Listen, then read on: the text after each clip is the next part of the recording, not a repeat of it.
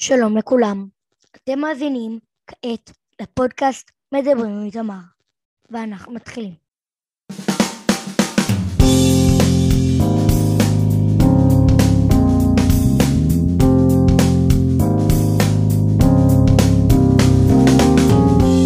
היום אנחנו עומדים לראיין את התסריטאית והיוצרת מיכל קופר קרן.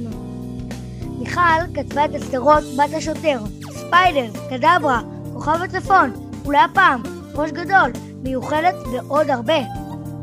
יאללה, בואו נתחיל. אז שלום למיכל קופר קרן. שלום איתמר, איזה חמוד אתה ומקסים ותודה רבה שפנית אליי, אני מתרגשת. תודה רבה שהסכמת.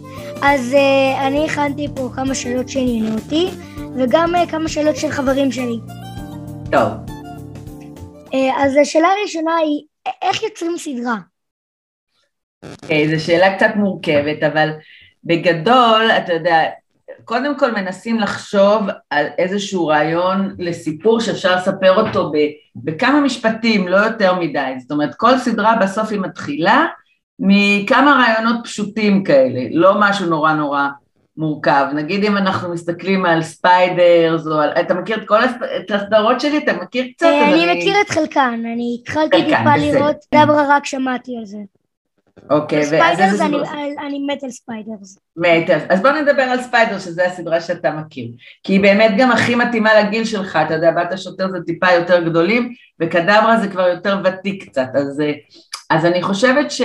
אם למשל לוקחים את הרעיון של ספיידרס, אז קודם כל כל סדרה מתחילה במשהו שרוצים לספר או להגיד, זאת אומרת נגיד בספיידרס רצינו לספר על, על הבעיות שיש היום בעולם מבחינה אקולוגית, אבל רצינו לספר את זה בצורה כיפית וחמודה דרך עיניים של ילדים, ולחשוב על אה, איך מספרים סיפור שהוא בעצם המסר שלו הוא שצריך להגן על כדור הארץ ושכל אחד יכול לעשות את החלק שלו, לשמור על האקלים ולשמור על הסביבה, אבל לספר את זה בסיפור כיפי, אה, מצחיק קצת, מותח, מרגש, דרמטי, ושזה לא יהיה, אתה יודע, כמו יותר מדי שיעור, אה, שיעור גיאוגרפיה או שיעור חברה. אז קודם כל אני חושבת שיש סדרות אתה מתחיל אותם עם איזה רעיון של משהו חשוב להגיד, כמו שכותבים ספר. זאת אומרת, בעצם המילה ליצור זה, אתה יודע, להגיד, לא קיים משהו כזה ואני רוצה עכשיו שהוא יהיה. אז אני צריך להתחיל, אני במקרה שלי זה אני צריכה, כן? אני צריכה להתחיל במחשב ריק ושבסוף היום יהיה לי מחשב מלא מילים, נכון? אז אני יוצרת משהו מאפס ואני מנסה לחשוב מה הרעיון, מה אני רוצה להגיד בסדרה קודם כל. אז למשל בספיידר, אני קודם כל רוצה להגיד שמשפחה והחברות בין אחים היא, היא קשר מאוד מאוד משמעותי בחיים של כל ילד. אז יש לי מצד אחד גם את הרעיון של אה, להגיד משהו על הסביבה ועל זה שאנחנו צריכים לשמור על, ה, על הכדור הארץ, על הכדור ועל ה... גם על האזור שאנחנו חיים בו וגם באופן כללי. אמ, אבל זה גם קצת סיפור על ערבות הדדית ועל אחים שיעשו הכל אחד בשביל השני ובשביל המשפחה שלהם ובשביל ההורים שלהם. אז, אז, ואז בעצם מפה בא הרעיון לחבר את שני הדברים, אתה מבין? זאת אומרת, לוקחת סיפור משפחתי, אבל אני מחברת אותו לרעיון הרבה יותר גדול שהוא רעיון שמתקשר לזה שהקשר בין האחים והאהבה שלהם אחד לשני היא גם דבר שהוא חשוב גם מבחינת הקשר של כל אחד מאיתנו לעולם. אתה מבין? כאילו האחים זה גם כזאת מין מטאפורה לכל בני האדם, שאנחנו גם אחראים אחד על השני קצת. אז, אז יש רעיון, מתוך הרעיון הזה מתחילים אחר כך לחשוב, אוקיי, איך אנחנו בוראים עולם? אנחנו מתחילים בעצם בלשאול שאלות כשאנחנו יוצרים סדרה, אוקיי? מי זאת הדמות הראשית, או הדמויות הראשיות? מה הן אוהבות? מה חשוב להן בחיים? איזה, איך הן מתנהגות? ומאוד מאוד חשוב כשיוצרים סדרה, שהדמויות יהיו מאוד שונות אחת מהשנייה. נגיד אם אתה ראית את ספיידר, אז אולי אתה יכול לספר לי מה שונה בכל דמות, זאת אומרת, מה, במה טומי ודניאל שונים מניקי ולהפך, אתה יודע להגיד לי? כן, כאילו דניאל יותר בקטע של הטכנולוגיה, ניקי יותר בקטע של הספורט, וטומי יותר כן. בקטע של המשחק. נכון, ומה מבחינת האישיות נגיד? אה, דניאל יותר פחדן, כן. אמ, ניקי יותר אה, אמיצה, וטומי כן. הוא כזה בין לבין כזה. הוא יותר שטוטניק כזה, נכון? כן, הוא יותר שטוטניק והוא גם מנסה להסתיר את הפחד, כאילו התחלתי לראות שוב את ספיידר זה בעונה הראשונה, וראיתי את הקטע של אני רוצה לה, להבהיר, לא היה לי שום פחד, הפחד שלי שאף לאפס. כאילו הוא מנסה נכון. גם להסתיר את החלקים שהוא פוחד ולהראות את עצמו אמיץ, אבל נכון. גם כשטוטניק. נכון מאוד, זה יפה מאוד. ראית גם את העונה החדשה שהוא כבר קצת גדל או עוד לא הספקת? כן, הוא, הוא גדל בטירוף. כאילו... כן, זה, הוא גדל בשנה אחת, הוא קפץ לנו, אנחנו צילמנו הרי בסך הכל ב-2020 והוא קפץ אה, המון המון המון. אבל אני אומרת, אז ההבחנות שלך הן בדיוק נכונות ויפות, וזה נכון, אה, זה אומר שגם עשינו את העבודה שלנו יחסית טוב בזה שהצופים יכולים להבין איך כל דמות שונה אחת מהשנייה. אז קודם כל זה דבר מאוד חשוב לב לשים לב כשמסתכלים על סדרות, כן? אה, זה להבין באופן כללי איך כל דמות היא אחרת מהשנייה, כדי שזה לא יהיה משעמם, כי למה זה חשוב? זה חשוב בשביל שכל שיחה תהיה מעניינת, שיהיה בה איזשהו, מה שאנחנו קוראים קונפליקט, דרמה, נכון? בסדרה צריך שבכל סצנה יהיה רצון של מישהו אחד ורצון של מישהו אחר שמתנגשים. עכשיו, אם כל הדמויות הן אותו דבר, וכולם אוהבים אותו דבר, וכולם רוצים אותו דבר, אז אין שום ויכוחים או רצונות מתנגשים. ואז במקום סצנה דרמטית זה הופך להיות סתם שיחה, אתה מבין? זה אני אוהב גלידה, כן, גם אני אוהב גלידה, אבל אני אוהב שוקולד, נכון, שוקולד זה טעים, אתה מבין? זה לא, זה לא ממש סצנה, זה סתם שיחה כזאת, אבל אם אה, צריך לעשות משימה, ובאמת, כמו שאתה מתאר, אה, טומי קצת מפחד, אבל בגלל שהוא הכי קטן, הוא אף פעם לא רוצה להראות שהוא מפחד, כי הוא רוצה להיות כמו האחים שלו, אז הוא צריך להתגבר על הפחד, זה כבר קונפליקט. ואם דניאל הוא, הוא תמיד נורא רציונלי והוא תמיד רואה שחורות ואין לו את האומץ, וניקי כל הזמן חושבת שכן צריך לפעול וכן צריך לעשות דברים והיא לא חושבת יותר מדי, והוא חושב יותר מדי, אז יש סכנה שהמשימה תשתבש, אתה מבין? ואז יש פה מין אה, כל הזמן קונפליקטים, ברגע שהדמויות בנויות נכון, אז גם כל פעולה שעושים הכי פשוטה, מלספר לאבא ואימא ועד לצאת למשימה, היא מלאה בהתנגשויות קטנות כאלה, וזה מה שמביא את הפאן, את ההומור, את המתח, אז זה הדבר השני שעושים, זה ליצור דמויות. והדבר השלישי זה באמת לחשוב באיזה עולם הם חיות הדמויות האלה. נגיד בעונה הראשונה היה לנו את החופשה בפארק, באגמים, בצימרים. אז כל הסדרה הייתה סביב זה שאנחנו ליד אגם, ואנחנו בצימרים, ומה קורה בצימרים האלה, ואיזה עוד דמויות יש, אז יש את הבעלים של הצימרים, ואת שון ואלה, ואת האנשים שגרים ביישוב, ואז כל האווירה הייתה של, של הספיידרס גם שהם היו אורחים במקום שהם לא גרים בו, וזה יוצר סוג מסוים של עלילות, אתה מבין? בעונה הזאת, אני לא יודעת, ראית קצת, נכון? מה ראית? את הפרק ראיתי, הראשון? ראיתי את, את שלושת הפרקים. אה, ואהבת בינתיים? זה היה כיף? אהבתי מאוד, אהבתי מאוד. כן, איזה יופי, תודה.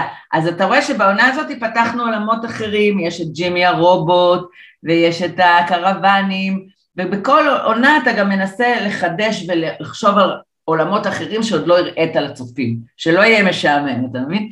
אז זה השלב השלישי, ואחר כך מתחילים להמציא את העלילות, אם זה בספיידרס, אז אנחנו יודעים שיש בכל עונה רע, נכון? ובעיה, בעיה אקולוגית. בכל סדרה כמעט צריך שיהיה רע, כי אז יש משהו שמתנגש. אה, נגיד, נכון. ובחזרה לעתיד הרע הוא בכלל הזמן. נכון מאוד, לגמרי. אז תמיד צריך להיות, זה לא חייב להיות רע בן אדם, כמו שאתה אומר, זה יכול להיות, הרע זה יכול להיות רעידת אדמה, זה יכול להיות נחשול גדול של צונאמי שמאיים להתקרב, זה יכול להיות מטאור שעומד לפגוע בכדור הארץ, וזה יכול להיות בן אדם, וזה יכול להיות הזמן, כמו שאמרת, או אח בתוך המשפחה, זה לא משנה, אבל צריך להיות מכשול גדול לגיבורים שלנו, בשביל שהם יצאו לדרך עם איזה הרפתקה. עכשיו, הספיידרס באמת רגע, אני רק רוצה לומר שסוג כן. של הבאת דוגמה מהחממה, נגיד רובי מהחממה, הוא בעצם היה ההרה. כן, נכון, שזה אחד החברים. אבל נגיד דוגמה אחרת שהבאתי זה מהאיש שאני כתבתי את העונה השלישית, אה, גיורא חמיצר כמובן יצר את הסדרה וכתב את שתי העונות ואני את השלישית, אז, אה, אז שם זה היה סדרה באמת שהזמן היה חלק מה... זאת אומרת, לא, הזמן לא היה רע, אבל הרעים נעו בזמנים וזה מאוד מאוד שינה את כל הדינמיקה של המלחמה ברעים. אז אני אומרת, זה חלק מליצור את העולם. אתה גם, בדרך כלל כשיוצרים סדרה, אז גם חושבים איזה סוג סדרה זאת, האם למשל זה קומדיה, סיטקום, כמו כל הסדרות שאתם מכירים ואוהבים, אלישע אבא מטפלת, אה, אה, לבד בבית, אה, אחיין שלי בנץ, כל הסדרות שיש עכשיו, נכון? שהן קומדיות, זאת אומרת שכל האווירה, כל המטרה בסדרה זה צחוקים וכזה הזדהות ושזה יהיה נורא fun וקליל, נכון? ויש סדרות מאוד מאוד דרמטיות, כן, רצית כאילו, להגיד? כן, רציתי להגיד שיש גם חלק קטן מדי פעם, גם בקומדיה, צריך להיות איזשהו חלק קטן שהוא משאיר כזה דרמה או משהו כזה, נכון. זה לא רק צחוק, אלא יש עוד איזה חלק. נכון, אבל בדרך כלל מה שמבדיל דרמה מקומדיה, לפחות בילדים, בסדרות הילדים, זה שבקומדיה הרוב זה צחוקים ונגיד 20 אחוז זה דרמה ורגש, נכון? יש כמובן אה, רצונות וקונפליקטים כמו שאמרנו, אבל המטרה הגדולה של היוצר היא להצחיק, היא, היא לגרום לאנשים לצחוק בגלל הזדהות או בגלל שהם מזהים את עצמם במצבים האלה או היו רוצים להיות במצבים האלה או מפחדים מהמצבים האלה, אבל מה שהיוצר מנסה להשיג זה הנאה וצחוק וכיף. בדרמה, שזה הסדרות שאני עושה יותר, יש קצת הומור, כמו שאתה רואה בספיידר, יש הרבה רגעים כן, חמודים. כן, צריך שכשיש דרמה שיהיה איזה חלק של הומור, כדי שלא יהיה רק אה, לחץ, לחץ, לחץ, טיפה להקל על האווירה. נכון מאוד. זה תכף נדבר על איך יוצרים בכלל פרק, אבל אני אומרת שקודם כל המטרה בסדרה כמו ספיידר זה מתח ודרמה, וההומור הוא התבלין. אז נגיד, אז שוב, אני אומרת, בסיטקום זה העוגה שאתה אופה, המטרה הראשונה זה קודם כל צחוקים, ואז הקישוט למעלה, התותים והקצפת, זה הדרמה. בדרמה זה הפוך, העוגה זה הקונפליקט והדרמה והמתח והאקשן ורומנטיקה וכל הדברים האלה, ולמעלה אתה שם את הקישוטים של הצחוקים. אז זה מאוד חשוב, אבל אתה מאוד צודק שבכל סדרה כדאי שיהיה מבנה כזה שיש גם וגם, כי אם הכל בעוד באמת כל הזמן נורא נורא מותח ולחוץ, כמו שאמרת, זה מפסיק להיות מותח. זה כאילו תחשוב שכל הסדרה היא בקלוזאפים. אז אם הכל בקלוזאפים, אז אתה כבר לא מבין מה חשוב ומה לא חשוב, כי המטרה בקלוזאפ, כשרואים פתאום מישהו מקרוב מאוד, זה להבין שאוי, קורה פה עכשיו רגע חשוב, נכון? נכון. אה, ושאר הזמן אתה רואה אותם בכל מיני סוגים של שוטים. עכשיו, אם הכל היה כל הזמן בקלוזאפ, אז לא היינו יודעים מה הרגע החשוב, אתה מבין? נכון. אז אותו דבר בדרמה ובקומדיה, אז אתה צוחק, צוחק, צוחק, אבל פתאום אתה צריך איזה רגע קטן שהדמות מתביישת, או מתאהבת, או נבוכה, או, או נסערת, או עצובה, כדי, בדיוק כמו שאמרת, לעשות רגע הפסקה מכל הצחוקים. אז זה מאוד חשוב. ועוד הבדל שיש בין סדרת קומדיה לסדרת דרמה, זה שרוב הפעמים בקומדיה זה לא בדיוק סיפור בהמשכים כמו, כמו בנגיד ספיידרס, שכל פרק הוא ממשיך את הפרק הקודם. נכון. רוב הפעמים בקומדיה יש כל פרק סיפור אחר. נכון מאוד. עכשיו, יש לזה יתרונות וחסרונות. מצד אחד לצופים, אה, אה, מה שקורה זה שבקומדיה הרבה פעמים אם הפסדת פרק זה לא נורא, כי גם אם אתה רואה נגיד את פרק 12 ואז את פרק 15 אתה עדיין מכיר את הדמויות ובכל פרק יש בעיה חדשה והיא בדרך כלל נפתרת בסוף הפרק. אז מצד אחד זה לא יוצר אצל הצופים את התחושה שאוי ואבוי מה, יקרה עכשיו, מה יקרה עכשיו אם אני לא אראה את פרק 44 למשל היום של ספיידרס, נכון? כי אני במתח מפרק 43, אבל מצד שני היתרון בקומדיה, בטח בעידן שלנו של הבינג' ושל כל ה... אתה יודע שיש הכל ב-VOD, זה שאפשר לראות אותה שוב ושוב ושוב. וסדרות כמו ספיידרס שיש מתח ואתה לא יודע מי הרעים וכל הדברים האלה, אחרי שראית את העונה, אז הרבה פעמים אין טעם לראות שוב, אתה מבין? אז יש כן. יתרונות וחסרונות, כי, כי קומדיה, לפעמים אני שומעת על אנשים שרואים מאה פעמים את אותו פרק, נגיד, בסדרה שהם אהבו, ובספיידרס הם לא יכולים לראות מאה פעמים, כי הם כבר יודעים את הסודות, אתה מבין? כן, אני ראיתי את ספיידרס פעמיים. רק אומר. ראית את ספיידר פעמיים? איזה חמוד. אני, אני אוהב לראות ולקרוא דברים שוב ושוב. נגיד את הארי פוטר קראתי שבע פעמים את כל הספרים, כן. ואת כל הסרטים ראיתי שמונה פעמים. כן. ועוד, וככה בעוד הרבה ספרים. אני אוהב לחזור שוב ושוב, ולפעמים אני מגלה דברים שאני לא שמתי לב אליהם. נכון, אז בסדרה באמת כמו ספיידרס או בכל סדרות המתח, גם בכדברא זה היה ככה, כי היה המון מתח, וגם בסדרות אחרות שלי, שהן יותר אה, לכיוון של מתח ואקשן, אז זה שווה לבוא לראות את זה שוב, כי הרבה פעמים אנחנו מסתירים כל מיני סודות, או שמים כל מיני ביצי הפתעה, או אתה יודע, שמים כל מיני רמזים, שאחר כך כשאתה כן מכיר את הסדרה ויודע את הסוף, אתה באמת שם לב להם הרבה יותר, וגם אתה מתחיל לראות איך הסיפור נתפר. אז אם יש סדרה שאתה מאוד אוהב, אז זה כן נחמד ושווה לחזור אליה בסוף, ולראות את כל הפרקים מההתחלה, ולהגיד, אה, נכון, המבט הזה בפרק שלוש, הוא הסתכל על האיש השני וקרץ לו, עכשיו אני מבין למה הם עשו את זה, כי אתה מבין, הרבה פעמים כן. אנחנו שותלים כאלה דברים, וגם בגלל שאנחנו יודעים שיש VOD ויש בינג', אנחנו ממש כותבים את הסדרות ככה, אתה מבין? כי אנחנו יודעים שהצופים יצפו עוד פעם לחפש את הטעויות, אז אנחנו מנסים כל פרק לכתוב ולהגיד רגע, רגע, רגע, אבל בעצם בפרק 6 אמרנו שהיא בדודה שלו, אז אוי ואבוי, אנחנו צריכים ללכת לשנות את זה, כי אם הצופים יצפו בבינג' או יצפו שוב ב-VOD, אז הם יעלו עלינו. אז לפעמים אנחנו מתקנים אחורה, בגלל שאנחנו יודעים שיש לכם את האפשרות לראות את הכל שוב מההתחלה.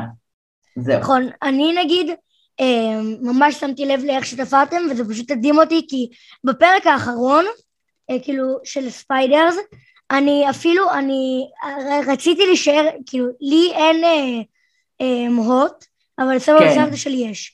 אז אני הייתי כן. אצלם, ואפילו איחרתי לחוג שלי, כי רציתי לראות את הסוף. איזה חמוד, איזה כיף. גם עכשיו יש עונה מאוד מותחת, אני יודעת, החברים שלך כבר התחילו לראות או עוד לא? התחלנו לראות בכיתה. אנחנו כן. רואים בכיתה כל הפסקה. אה, בכיתה יש הוט? לא, ביוטיוב, אבל עכשיו אנחנו 아. אה. כבר לא נוכל. ממחר כן, אפשר. כן, זהו, זהו, זה רק, אני חושבת שמעלים רק קצת. אבל כן. בסדר, תמצאו דרכים, תמצאו דרכים כן. ללכת לסבתא ולראות כן. ביחד. אבל זו עונה מאוד מושקעת, עם המון אפקטים, ואני לא יודעת אם ראיתם, אבל עם המון המון כל מיני דברים ממש מגניבים שעשינו, וגם ג'ימי... מאוד, מאוד אהבנו את האפקטים גם של, של הרעידת אדומה ושל כל הדברים. כן, בגלל שהסדרה הזאת גם משודרת בחו"ל, אז יש לנו אה, הרבה הערות גם מהאנשים שאנחנו עובדים מולם בחו"ל, וזה צריך להיות ברמה שהיא מתאימה לכל העולם, וגם 170 ש... מדינות. כן, 170 מדינות, וגם אנחנו צריכים להקפיד שלא יראו שזה ישראל. אז אני יכולה לספר לך שלמשל בעונה ראשונה הקפדנו כל הזמן שלא יראו עברית ולא יראו שלטים ברחוב ולא יראו אוטובוס שכתוב, אתה יודע, משהו בעברית וזה מאוד קשה, אז כל הזמן היינו מצלמים. בגלל זה אנחנו מצלמים תמיד בצימרים ובשמורות טבע, איפה שאין שלטים, אתה מבין? כי, כי לא רוצים ש... אנחנו רוצים שכל ילד שהוא רואה את זה בכל מדינה, הוא ירגיש כאילו זה יכול היה להיות במדינה שלו, אתה מבין? אז, אבל אחרי כל הדברים האלה שנזהרנו, אז מתישהו צילמנו שנה שעברה בסוכות, איפשהו במושב הזה שצילמנו את הבית של שון ואלה, וברקע הייתה סוכה, ולא נכון, שמנו לב. נכון, ראיתי שהעלית על זה איזשהו פוסט. נכון, ואז, ואז מלא צופים כתבו לנו, אה, ראינו שיש סוכה. אתה מבין, אנחנו אפילו לא שמים לב בתור היוצאים. ניסיתי לחפש את זה, ניסיתי לחפש את הסוכה אחרי שהייתי את הפוסט, מצאתי את זה. כן, כי הוצאנו את זה בשידור החוזר, אחרי שקיבלנו המון הערות, אתה מבין? אבל זה רק מראה לך שהיום הצופים רואים הכל ומסתכלים כמה פעמים, וכל טעות הכי קטנה, הם עולים על זה, אז אנחנו צריכים מאוד מאוד להיות זהירים, אנחנו כל דבר חושבים שבע פעמים ומנסים מאוד מאוד להקפיד, אי אפשר להימנע, לפעמים יש טעויות, כן? אבל אנחנו מאוד מנסים, אנחנו חושבים שהקהל מאוד מתוחכם, אנחנו מבינים את זה, ואנחנו לא יכולים לחפף בשום פרט, אתה מבין? אז כן. אנחנו מאוד מאוד מנסים, כן. אה, רוב, רוב ה... כנראה, אני מניח, הצופים של ספיידרס בישראל, יכול להיות שכמוני שמו לב שאת אגם שלמה צילמו כן. בפארק הלאומי. נכון. וזיהיתי גם את החורשה שם, נכון? החורשה היא לא, היא לא משם, החורשה היא מרמת אביב. אה. אתה יודע איפה הצופים של רמת אביב? לא, אבל זה היה ממש דומה. זה ממש... זה דומה כי זה אקליפטוסים, אבל החורשה כן. צולמה במקום ברחוב שנקרא קשני, בקצה שלו יש חורשה שאפשר ללכת אליה, שממש צילמו שם, יש לה הרבה הרבה חלקים, אז היא מאוד נוחה. תראה, בדרך כלל אנחנו מנסים לצלם לא מאוד רחוק מתל אביב, למרות שבעונה הזאת זיהית את המערות השנה, את המערה? אה, לא לגמרי, האמת. המערה הזאת נקראת מערות האדם הקדמון, והיא נמצאת בכרם מהר"ל, בחוף הכרמל. אז אז במקרה הזה היה שווה לנסוע רחוק מתל אביב, ולצלם שם כי היא מערה מאוד מיוחדת ואין הרבה כמוה. אבל בדרך כלל מצלמים הרבה באזור תל אביב, ומנסים למצוא דברים, אתה יודע. אבל כן, בעולם הם לא מעניין אותם אה, שזה ברמת גן, מבחינתם זה, אתה יודע, זה אגם וזהו. אז אה, זהו. אז אה, גם פעם אחת כשעשיתי רכיבה באופניים בפארק הלאומי, מצאתי כזה את האזור שבו שמתם את, ה... את הקייקים ואת החלק נכון, הזה. נכון, נכון, וגם היה שם קמפינג קצת, עשינו שם המון כן, דברים באגן. ראיתי את גם קמפינג, ש... כי אני, אני מלא פעמים נמצא בפארק הלאומי, אז אני כבר מכיר כל אזור. נכון, אז, אז זה כיף. ה... נכון, אז ילדים שרואים את הסדרות האלה בארץ, אז הם באמת יכולים לזהות, והם אומרים, יא, צילמו את זה בבית ספר שלי, צילמו את זה ברחוב שלי, ו- אבל בחו"ל זה לא אכפת להם, הם רואים. ורואים את זה, סדרה למשל מאוד מאוד הצליחה בברזיל, בארגנטינה, במקסיקו, והשתגענו, לא הבנו למה, אבל כי שם באמת יש המון בעיות גם של אקולוגיה, בגלל שיש להם יערות גשם, והיערות גשם נכחדים, ויש מודעות מאוד גדולה לדבר הסביבתי הזה, מאוד אהבו את הרעיון שיש ילדים שמנסים לעזור לסביבה. ובצורה כיפית וחמודה. ואהבו את זה גם באנגליה ובכל אירופה, וזה שודר ממש בניו זילנד, באוסטרליה, באפריקה, בכל אפריקה, בהמון המון ארצות, אז קיבלנו תגובות מכל העולם ברוסיה, וזה היה מאוד נחמד, זה מאוד כיף לכתוב בישראל, ושילדים מכל העולם רואים. איך כותבים סדרה שתהיה בחו"ל? כאילו, איזה שיקולים לוקחים? אז אמרתי לך, אז אחד השיקולים זה כמובן שלא יהיה עברית. כי זה מאוד קשה אחר כך אה, אה, לתרגם, וזה לא טוב לראות אותיות עבריות, כי זה, זה גורם לצופים לצאת מהלופ שהם חושבים. אנחנו מנסים לעשות שזה יכול להיות בכל מדינה, כי בכל מדינה יש אגמים, ובכל מדינה יש שמורות טבע, ובכל מדינה יש אה, אזור כפרי כזה עם בתים יפים וזה. אז אנחנו מנסים שקודם כל מבחינת השכונה, זה יכול להיות במדינה שלך אם אתה גר, אפילו אם אתה גר באירופה, אז אתה מכיר אזור שיש לו אגם ופארק יפה ליד ועצים, אז אולי לא יצא אקליפטוס אבל דומה. אז קודם כל מבחינת הבחירה של הלוקיישנים, לוקחים לוקיישנים שיש להם אווירה בינלאומית. דבר שני, זה שלא מדברים על החגים, כמו שסיפרתי לך על סוכות עכשיו, כן? אמנם אנחנו מצלמים בישראל, אבל אנחנו מנסים לא לדבר על אה, נגיד חגים, על פסח או על זה, כי זה לא מדבר לכל הדתות בעולם, וצופים בנו גם בהודו וגם בדובאי וגם באוסטרליה וגם באפריקה, אז אנחנו לא מכניסים נגיד, הוא לא יגיד אוי זוכר שנסענו בפסח לסבתא, אז אפשר, הוא יגיד נגיד נסענו בחופש שעבר, ולא מדברים נגיד על בר מצווה ולא מדברים על צבא ולא מדברים על שום דבר שהוא שייך מדי לישראל, אז זה עוד דרך. וחוץ מזה, יש עניין של לבחור באמת נושא שהוא בינלאומי.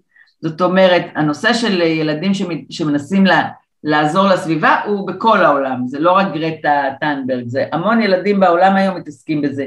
אז אה, רצינו משהו שהוא לא מקומי מדי, אתה מבין? משהו שכל ילד בכל מקום אה, יכול להזדהות איתו, ואותו דבר בנושא של משפחה, לכולם יש אחים, הורים, או בני דודים, או חבורה כזאת שהם יכולים להזדהות עם ה...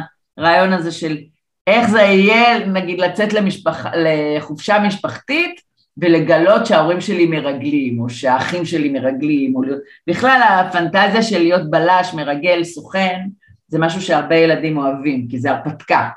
אז, אז מנסים גם לחשוב על הרפתקה שיכולה לקרות בכל מקום. יש הרבה מדע בסדרה גם, אז... ומה עוד? ואנחנו מנסים גם תמיד שיהיה סיפורי אהבה גם, כי אהבה זה גם אוניברסלי ואנשים אוהבים לראות את זה בכל מקום, ושיהיה משהו שמעניין לבנים ומשהו שיהיה מעניין לבנות ולכולם, אתה מבין? וגם אה, שזה לא יהיה סטריאוטיפי מדי, אז נגיד שדווקא ניקי תהיה הכדורגלנית, ודווקא אח שלה יהיה הפחדן, וכל הדברים ש... אתה יודע, כדי שזה יהיה גם קצת אה, מעורר השראה לילדים בכל העולם, לא רק... אה, זהו, ואנחנו מנסים שהכל יהיה ניטרלי כזה, שזה לא ירגיש כמו ישראל, שזה יהיה כמו מין עולם, עולם כזה בפני עצמו, בועה כזאת. נגיד, אז... נגיד שמות, גם. נכון. גם מאוד חשוב, אבל שמתי לב כאילו נוח, זה שם ישראלי. כן, אבל אומרים, אבל יש שם כזה נועה, זה מתורגם לגבר, נועה ויילי, יש שחקנים כאלה, נועה זה, נוח באנגלית זה שם מאוד מקובל. וכן, אז גם המצלול של השמות וגם השפה. למשל, אנחנו לא עושים, יש הרבה סדרות בישראל שכותבים אותן, שיש המון בדיחות על סטטיק ובן אל, על נועה קירל, אתה יודע, על התרבות המקומית. אצלנו אין אף פעם, כי אנחנו רוצים שהבדיחות שלנו, אה, אפשר יהיה לתרגם אותן ל-35 שפות, מבין? אז, אז אה, אם אני עושה בדיחה על מישהו שהוא רק דמות מקומית שרק אנחנו מכירים, זה לא יעבור תרגום. אז אני מאוד מקפידה, וזה אה, קצת אולי פוגע בספיידרס, כי אין לה את ההומור המקומי הישראלי. מצד שני, זה מאוד עוזר לספיידרס בעולם, ובגלל זה נהייתה מין סוג של להיט כזה בכל העולם, כי היא, היא לא מתייחסת רק לתרבות שלנו, אתה מבין? גם בשפה. אנחנו נורא נורא מקפידים שהשפה תהיה נקייה ועל זמנית, זאת אומרת גם, שגם אם אתה צופה בזה עוד עשר שנים, שלא יהיה שם איזה מילה שאתה לא תבין מהי. אתה, אתה מבין? שזה לא סלנג כזה נורא נורא מקומי שעוד שנתיים הוא יעבור. אז זה, גם משהו שאנחנו... כן, אם, כן. היה, אם היה איזה מילה פייסבוק, אז עוד כן. 20 שנה לא, לא היו זוכרים מה זה, אני מניח. כי עכשיו זה כבר מתה. אז פייסבוק אנחנו אומרים. כי עכשיו פייסבוק אנחנו אומרים. מתה, זה גם כן. מתה, וגם נכון. אני חושב שעוד uh, כמה שנים רבות... לא יהיה פייסבוק. נכון. לא יהיה בדיוק פייסבוק. וגם הילדים לא נמצאים בפייסבוק, אז, אז אני לא רוצה לכתוב פייסבוק כי זה לא הפלטפורמה, אבל גם לכתוב טיק טוק זה כבר לא מעניין, כי עוד שנה כבר לא יהיה גם טיק טוק, אתה יודע, זה, זה ככה. אז אנחנו מנסים, אנחנו אומרים ברשת, או אנחנו אומרים ראיתי את העמוד שלך, ראיתי את הפרופיל שלך, נכנסתי לך לפרופיל, נכנסתי לך לעמוד, אבל אנחנו לא אומרים ספציפית אינסטגרם, פייסבוק, טיק טוק, שום דבר מהדברים האלה, כי גם אסור לנו להגיד מותגים, אני לא יודעת אם אתה שם לב. אבל אנחנו לא אומרים, אה, הוא קנה נייקי. נכון, אז אנחנו לא אומרים, אנחנו משאירים את זה נקי, כדי שכל אחד יוכל לדמיין את מה שיש לו בעולם שלו לידו, אתה מבין? זהו. כן. שאלה שעניינה אותי, איך, איך עושים את התהליך של התרגום? זה דיבוב, תרגום, איך עושים? כן, עושים דיבוב. אה, אני קודם כל מתרגמת, אנחנו מתרגמים לאנגלית ואז אני עוברת על זה כדי להיות בטוחה שאין בדיחות שהלכו לאיבוד בתרגום, ואחר כך כל מדינה מקבלת את האנגלית ואז יש שחקנים שמשחקים את כל הדמויות, ואם אתה עושה, אם תעשה Nickelodeon Spyders search בגוגל כזה, אתה תמצא את כל, התר... את כל הדיבובים, ברוסית, בספרדית, בהולנדית, בגרמנית, זה מאוד נחמד, זה מצחיק לראות. אז, אה, והם עושים את זה מאוד יפה, מאוד מנסים גם שזה יהיה דומה למקור. אז אה, מאוד נחמד. ובכל מדינה יש מישהי שמשחקת את ניקי, ומישהי שמשחקת את אנה, ו- וכל הדבר הזה. אז אה, עבודה מאוד מאוד גדולה, זה באמת פרויקט עצום ספיידרס, תחשוב. וכאילו, גם עכשיו אנחנו, העונה החדשה שאתם כבר רואים, אז היא כרגע נמצאת בדיבוב ל-30 או 40 שפות, בזמן שאנחנו. וגם לשתי עונות. כן, לשתי עונות, נכון, אז זהו, אז זה פרויקט מאוד מאוד מאוד גדול. אמרת שחברים שלך רצו לשאול אותי גם שאלות, מה הם שאלו אותך? אה, כן, רק רציתי לומר עוד משהו.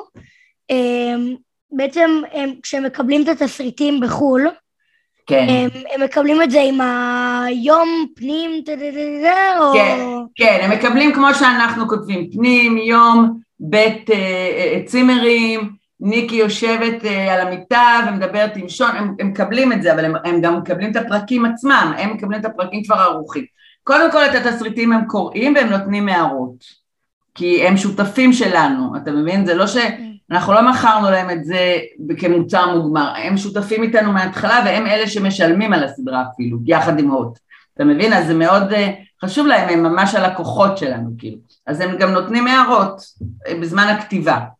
ויש כל מיני דברים שהם, אה, שפה בארץ אנחנו פחות מתרגשים מהם והם יותר מתרגשים קצת, כי אתה יודע, יש כל מיני עניינים של תרבות, אז, אז דברים שאנחנו לפעמים צוחקים עליהם, אז הם לא אוהבים את זה והם מתקנים לנו ולהפך. וככה זה, אנחנו צריכים גם להתרגל לזה שבתרבויות שונות יש רגישויות שונות, ולכן הם נותנים לנו גם הערות מתוך הסתכלות על זה שזה הולך להיות משודר ב-170 ארצות ודברים שמצחיקים מישהו במדינה אחת לא מצחיקים במדינה אחרת ואתה יודע, אז יש הרבה הערות כאלה. ואחר כך הם מקבלים את הפרקים עצמם והם צופים בהם והם גם נותנים קצת הערות אבל אני חייבת להגיד שהם מאוד אוהבים, והם היו מאוד, ואת העונה הזאת הם בכלל נורא נורא נורא אהבו, ו... והיה ממש כיף, הם כל הזמן רק אמרו יואו, כמה צחקנו ואיזה חמוד ג'ימי ו... וכל מיני דברים כאלה, אז זה היה נחמד מהבחינה הזאתי. וזהו, אני מקווה שיש דיבור על העונה החדשה כבר, ב...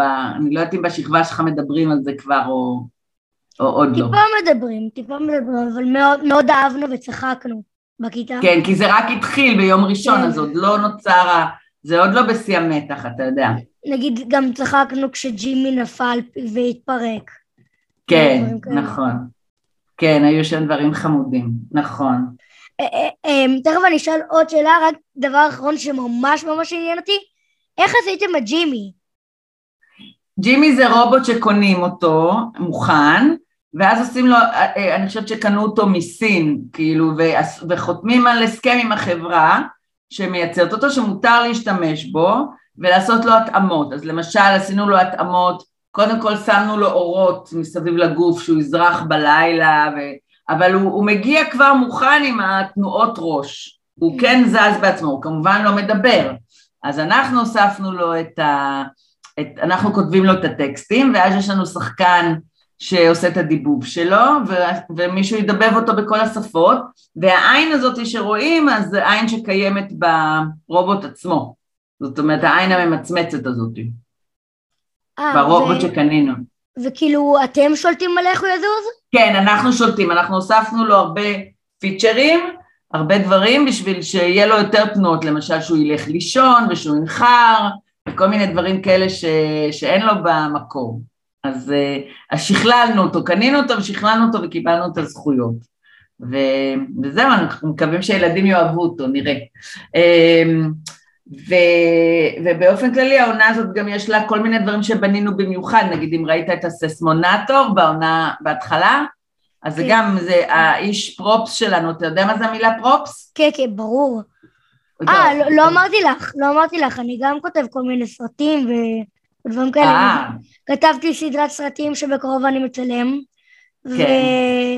וגם אני כותב עכשיו סדרה עם בן דוד שלי, אתה חולם לכתוב בעצמך אה, סדרות גם? בהחלט. הבנתי. אז אתה הולך ללמוד את זה? אני ממש רוצה ללמוד את זה. אז, אולי אז יש לך זמן, כמוך. אבל... אולי אפילו כן. כמוך, בחו"ל. בחו"ל זה היה מדהים, וזה שווה כל, זה שווה מאוד מאוד ללמוד בחו"ל, אם אפשר, אם זה מסתדר, אבל אני כן יכולה להגיד לך שאני גם בגיל שלך כבר הייתי כותבת בעיתון שקראו לו הארץ שלנו, שזה עיתון הארץ אבל לילדים, כמו שיש מעריב לנוער, אז בז- בזמני היה הארץ שלנו, ולגמרי לגמרי לגמרי אפשר לדעת כבר בגיל עשר מה רוצים לעשות, ואפשר להתחיל להגשים את החלום. אני בגיל עשר גם הייתי מראיינת אנשים בדיוק כמוך, הייתי מה ש... היה להם כזה דבר שנקרא עיתונאים קטנים, והם בחרו ילדים מכל הארץ שיהיו עיתונאים, והיה לנו צלם ומקליט, והיינו הולכים ועושים ראיונות בכל הארץ וכותבים כתבות, וזה ממש הכין אותי אחר כך להיות כותבת כל החיים שלי.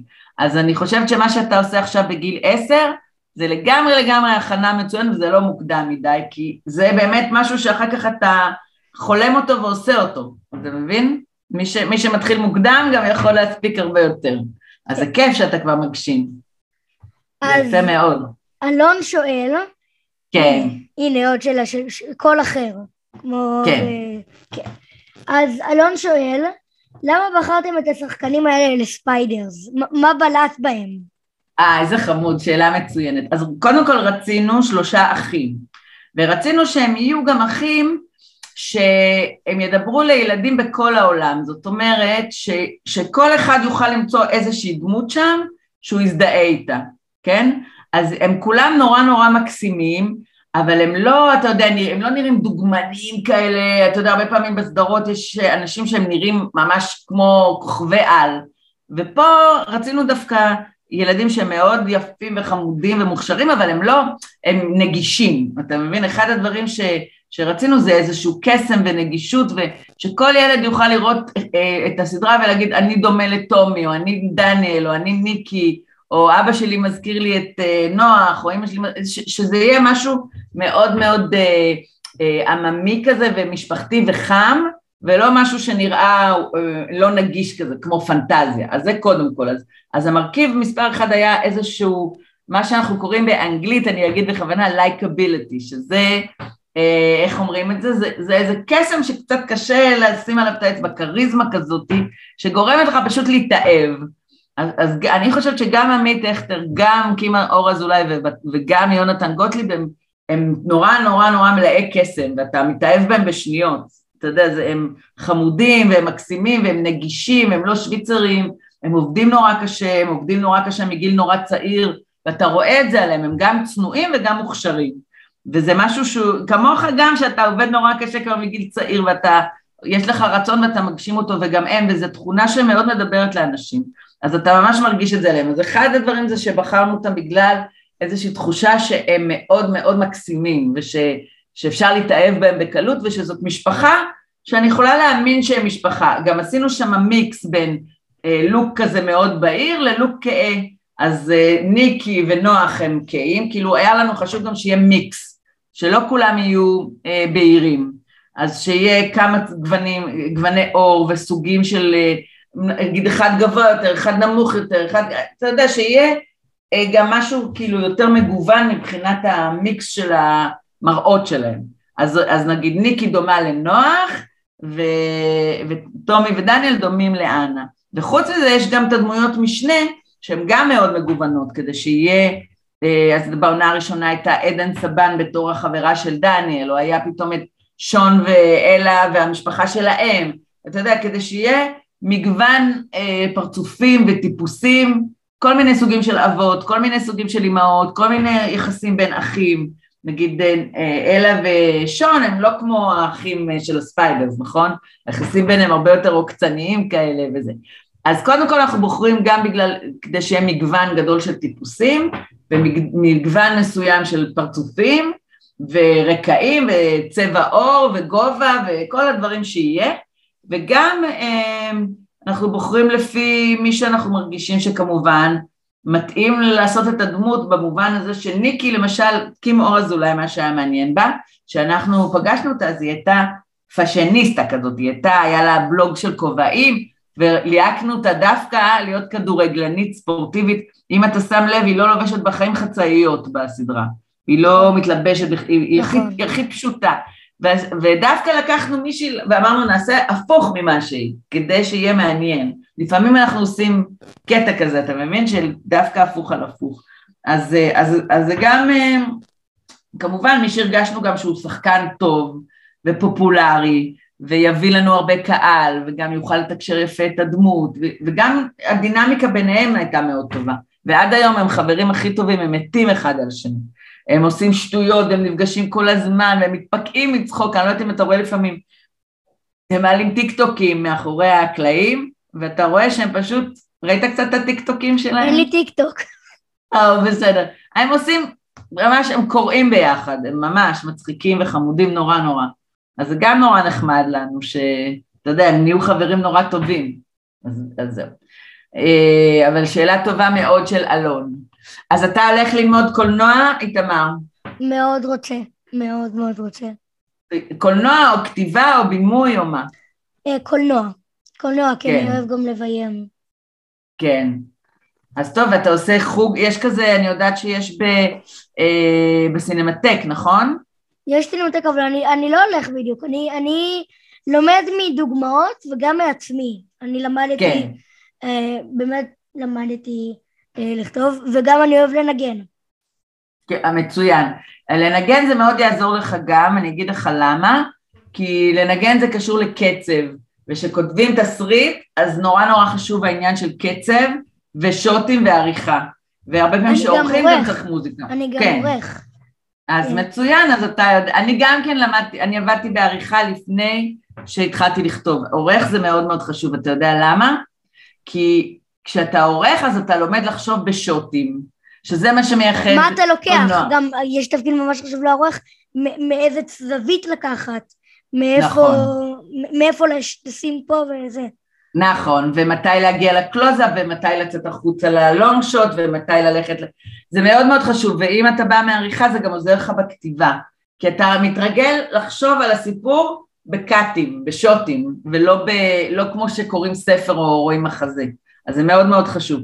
גם הרבה אה, במאים יודעים לצייר יפה וכותבים, כי הם חושבים על פריים, כל דבר שקשור לפריים. על storyboard. כן, ציור, storyboard, אנימציה, אפילו לתכנן עיצוב פנים, אדריכלות, הרבה במאים גדולים היו אדריכלים או ציירים, זה מאוד מאוד עוזר, זה מאוד טוב. אז אם יש לך גם חוש ויזואלי, זה מאוד יעזור לך גם בכתיבה וגם בבימוי ובכל דבר. ויש גם אתרים מאוד טובים, אתה בטח מכיר אותם. אתה יודע, האתר הכי טוב שאני עד היום משתמשת בו, קוראים לו No Film School. מכיר אותו? לא. זה אתר באנגלית, אתה קורא אנגלית? טיפה. טיפה. טיפה, אז אתה עוד קטן, שתהיה יותר גדול. כאילו, אני, אתה... אני התחלתי טיפה לקרוא הארי פוטר, אני, כן. אני מרגיש שאני יותר מתחזק באנגלית, אבל לא לגמרי מבין. לא טוב. לגמרי. אז, מה שיפה ב-No Film School זה אתר בפייסבוק, שהוא מביא גם מלא מלא דוגמאות של שוטים יפים, ומנתחים שם סרטים, ונותנים לך הרבה לראות דברים. וזה מאוד מאוד מלמד, וגם שווה ללמוד אנימציה ופוטושופ, יש המון דברים שאפשר לעשות. אז זה כיף, זה כיף. אחד הדברים שהכי הצחיקו אותי, זה שטומי כן. פשוט התפרץ לשיחה של אה, שון וניקי, ונקרא לזה תיקו. ביי שון! כן. נכון, הוא כזה, הוא כזה. וזה גם נחמד שהוא מתפרץ להם לפריים שם. כן, אה, עוד שאלה של אלון. כן. אה, מתי התחלתם לכתוב את התסריט של הסדרה? אה, אז ספיידרס בעונה הראשונה זה לקח המון זמן, בגלל שעבדנו מול חו"ל, אז התחלנו, אני חושבת ממש אה, במאי 2019 וצילמנו רק ביולי 2020, וזה בגלל שהיה צריך למצוא בדיוק את הדבר הזה של השפה של הסדרה, איך אנחנו עושים סדרה בינלאומית, אה, את המינון בין מתח לדרמה, לאקשן, לרומנטיקה, אה, שזה יהיה מצחיק, אתה יודע, מה שקשה בלכתוב אה, סדרה שהיא גם מותחת וגם מצחיקה, שיש סכנה שהמתח לא יהיה מספיק מותח והבדיחות לא יהיו מספיק בדיחות. כלומר, אם אתה עושה שאתה יודע, הם בדיוק מתגנבים מאחורי האנשים הרעים ופתאום הרעים מחליקים על בננה, אז, אז זה הורס את המתח, אתה מבין מה אני אומרת? אז היה מאוד קשה בספיידרס למצוא את מה שאנחנו קוראים את הטון, את הנימה של הסדרה. מהבחינה של איך מצד אחד שומרים על זה שזה באמת יהיה מותח, ושהילדים יחכו לראות את הפרק הבא, לבין זה שזה גם יהיה מצחיק ושזה לא יצא מפגר, כאילו שזה לא יצא סתם כזה, אתה יודע, אה, טוב, בדיחה כזאת טיפשית, אתה מבין? כן. אז, אה, אז זה לקח הרבה הרבה זמן, וגם למצוא את הקאסט זה לקח הרבה הרבה זמן, כי אין הרבה ילדים שיכולים לשחק תפקיד כזה כמו טומי. ויונתן גוטליב, הוא, היו כמה, אבל אין הרבה שיכולים בגיל כזה צעיר, הוא היה אז בן לדעתי 12 כשהתחלנו אה, ללהק והכל, שיכולים להחזיק תפקיד בגודל כזה, וגם להצחיק וגם לרגש, אתה יודע, זה, זה הרבה הרבה זמן לוקח למצוא שחקנים שיכולים להחזיק את התפקידים האלה בכל כך הרבה פרקים. אז זה לקח הרבה זמן. העונה הזאת כתבנו אותה ב... בשמונה חודשים. כן, זה גם לוקח פחות זמן כי אה, עונה שנייה או שלישית וזה, זה לוקח פחות זמן כי יש לך כבר את הדמויות ואת נכון. העולם, ונשאר כן. להמציא עלילה חדשה, ואולי גם נכון. כמה דמויות חדשות. בעונה כן, ראשונה בדמות... זה להמציא עולם שלם. כן, למרות שבספיידר ספציפית אנחנו כן ממציאים בכל עונה אה, ממש אה, עלילה מסתורית חדשה, בתעלומה חדשה, ובעונה הזאת יש שתי תעלומות, כמו שבטח קראת, אחת על רעידות אדמה והשנייה על אמבות שאוכלות את העצים ביער, וכל, וכל אחת מהעונות בעצם היינו צריכים להמציא את הכל מאפס, את הדמויות, את, הדמויות של הרעים, את העולם, את הבעיות, את ה... לקרוא על כל הדברים האלה, אתה מבין? לקרוא על רעידות אדמה, ללמוד על אמבות, מה הן עושות, כל דבר כזה זה בכל זאת דורש משהו אחר, אבל כן, כתבנו, אנחנו צוות גדול, אני רק בראש הצוות, אבל יש המון אנשים שעובדים איתי בכתיבה, זה לא אני לבד, אז אנחנו מתחלקים ו... וזהו, אז יש לי תמיד עוד מישהו שכותב איתי והוא שווה ערך אליי גם, אז אה, מבין, עובדים ביחד מאוד מאוד. אז איך את מגיבה להצלחה של הסדרות שלך? אני מאוד אוהבת, תראה, זה התחיל, הסדרה הראשונה לילדים שאני כתבתי, היא הייתה בעצם, אה, אני כתבתי פרקים בסדרה שקראו לה זבנג, שזה היה לפי הקומיקס של זבנג, אני לא יודעת אם אתה מכיר. אם אני לא טועה, אה, אלעד חן, אם אני לא טועה, היה אחד מהיוצרים. לא, לא, לא, זה לא, לא בזבנג. לא, לא, לא, לא, לא, זו סדרה ישנה. ומשם...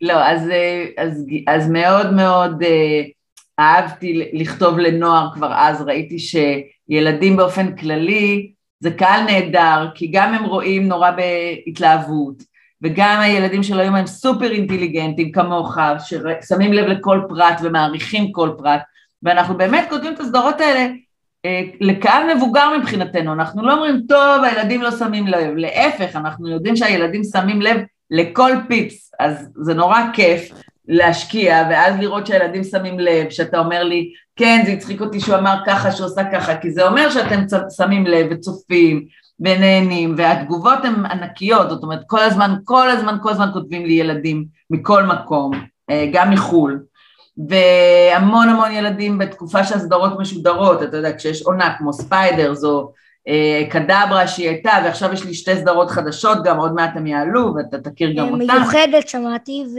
כן, מיוחדת זו סדרה קצת כבדה ומאוד מרגשת על אה, ילדה שיש לה אחות אוטיסטית, והסיפור זה בעצם איך מתמודדים במשפחה כשיש ילד אחר במשפחה שהוא מיוחד או שונה, ודווקא הגיבורה של הסדרה היא לא הילדה האוטיסטית אלא אחותה. אתה מבין? אז זה קצת, אה, זה, זה סדרה מאוד אה, מרגשת כזאת, אבל היא, יש בה גם עלילת מתח, אבל היא לא כמו ספיידרס, היא לא כזאת סדרה קומית, היא ממש דרמה. ויש לי עוד סדרה חדשה שאני כותבת עכשיו להוט, שהיא, אה, אנחנו נצלם אותה בקיץ. אבל אני מאוד אוהבת קהל של ילדים, אני ממש משתגעת מהתרגשות שכולם כותבים לי ושואלים אותי וזה, כי זה... אני מרגישה שאתם באמת רואים ונהנים, אתה יודע, זה נורא חשוב. ואתם מגיבים, אתה יודע, מבוגרים לא תמיד מגיבים. אבל אני אוהבת שאני מעלה פרק ויש מאות תגובות והמון לייקים ואלפי צפיות, זה כיף לכל יוצר, אנחנו יושבים ליד מחשב, אנחנו לא בקשר עם הקהל, אז כשאתם מגיבים ו...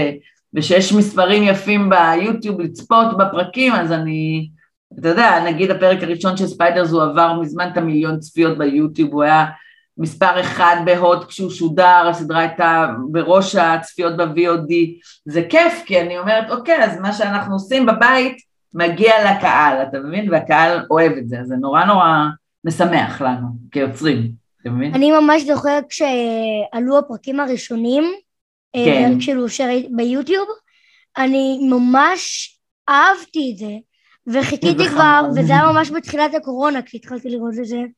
אה, כן. וממש חיכיתי שתיגמר הקורונה כדי שאני אוכל ללכת לסבא וסבתא שלי, או שהיא טיפה כן. תיחלש קורונה, ואז אני אוכל לראות את הפרקים שפספסתי, וגם את, ה... וגם את הפרקים החדשים. כן. ובאמת כשהקורונה נחלשה אני אה, ראיתי את הסדרה. ואני באמת, באמת אני מת על הסדרה הזאת, זו סדרה אחת... איזה כיף, אני מקווה שתאהב גם את העונות החדשות, כי הן מאוד כיפיות, עם הרבה כן. דמויות חמודות. כן. אז תודה רבה למיכל קופר קרן. אתה מקסים וחמוד, ואני מקווה מאוד מאוד שתצליח גם כתסריטאי, וגם כיוצר וגם כבמאי, ואני נראה לי שיש לך דרך ארוכה ו... ומובטחת לפניך ותגיע רחוק מאוד, אם כבר בגיל עשר התחלת, וכל הכבוד לך. תמשיך לצפות בסדרות ולכתוב, ורק ככה מתקדמים. אז כיף גדול לדבר איתך, ותודה רבה, איתמר. ביי. תודה רבה למיכל קופר קרן שהייתה לך בפרק הזה של הפודקאסט. מיכל, היה לי מאוד מאוד כיף, ואתם מוזמנים ללכת ובעצם לצפות בסדרות שלה בספיידרס, גם בבת השוטר, בכל הסדרות שלה, היא פשוט מוכשרת מאוד.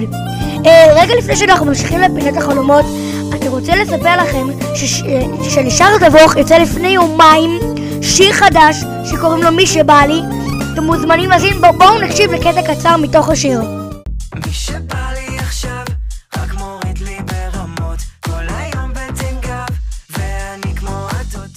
מי שבא לי עכשיו, רק הוריד לי ברמות. אה, אה, חזרתם. אה, נכון שיפה? אני מאוד אהבתי, כבר האזנתי לזה יותר מעשר פעמים בלופ. אה, אתם מוזמנים לחפש ביוטיוב אה, את השיר מי שבא לי, גם בספוטיפיי, בכל המקומות. שיר מעולה. אה, ועכשיו בואו נעבור לפינת החלומות.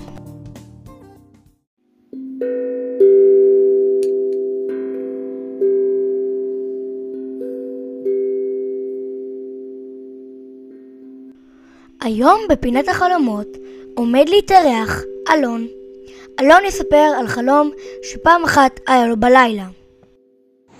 אז uh, הסדרה הובלת זה השיר שלנו, והיה לי חלום פעם, פעם, פעם, uh, לא, האמת לפני איזה חודש, שאני מופיע בשיר שלנו, ואני כאילו חבר של כולם כזה שם, ואני דמות ראשית. Uh, חלום מוזר ממש, אבל חלום. תודה רבה לאלון שהתארח בפינת החלומות. אם אתם גם רוצים להתארח בפינת החלומות, ויש לכם את המספר שלי, אתם יכולים לשלוח לי בהודעה קולית חלום שהיה לכם פעם. אם אתם לא, אין לכם את המספר שלי ולא מכירים אותי לגמרי, אז אתם מוזמנים לשלוח לאינסטגרם של הפודקאסט, איתמר פודקאסט באנגלית, באותיות קטנות. אתם מוזמנים לשלוח לשם הקלטה שלכם, של איך קוראים לכם, מאיפה אתם בארץ, בני כמה אתם, ואת החלום שלכם. אה, וזהו, יאללה, בואו בוא נחזור רגע למנגינה הרגילה.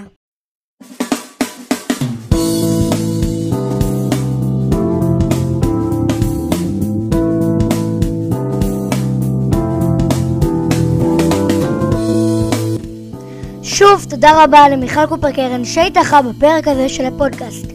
אם, אם נהניתם, אתם מוזמנים לכתוב לי באינסטגרם של הפודקאסט וגם לעקוב שם, תמר פודקאסט באנגלית, אותיות קטנות, כמו שאמרתי מקודם. אני מאוד מאוד אשמח אם תעקבו, זה מאוד יעזור לי. וגם עוד בקשה קטנה, רק אם אתם רוצים, אני ממש אשמח אם תוכלו לעזור לי להפיץ את הפודקאסט לכמה שיותר. ועוד דבר אחרון אחרון אחרון, אנחנו כמעט על 900 השמעות לכל הפרקים ביחד, זה מטורף. אני רוצה להגיד לכם תודה רבה רבה רבה שאתם מאזינים ומגיבים, ואני פשוט כל כך שמח שאתם מקשיבים לפודקאסט, אמ, כי אני מאוד מאוד משקיע ועובד קשה על זה, אז מקווה שנהנתם, אה, וזה, וזהו, נתראה עוד שבועיים בפרק הבא, יחד עם אבי קרייניק. ביי!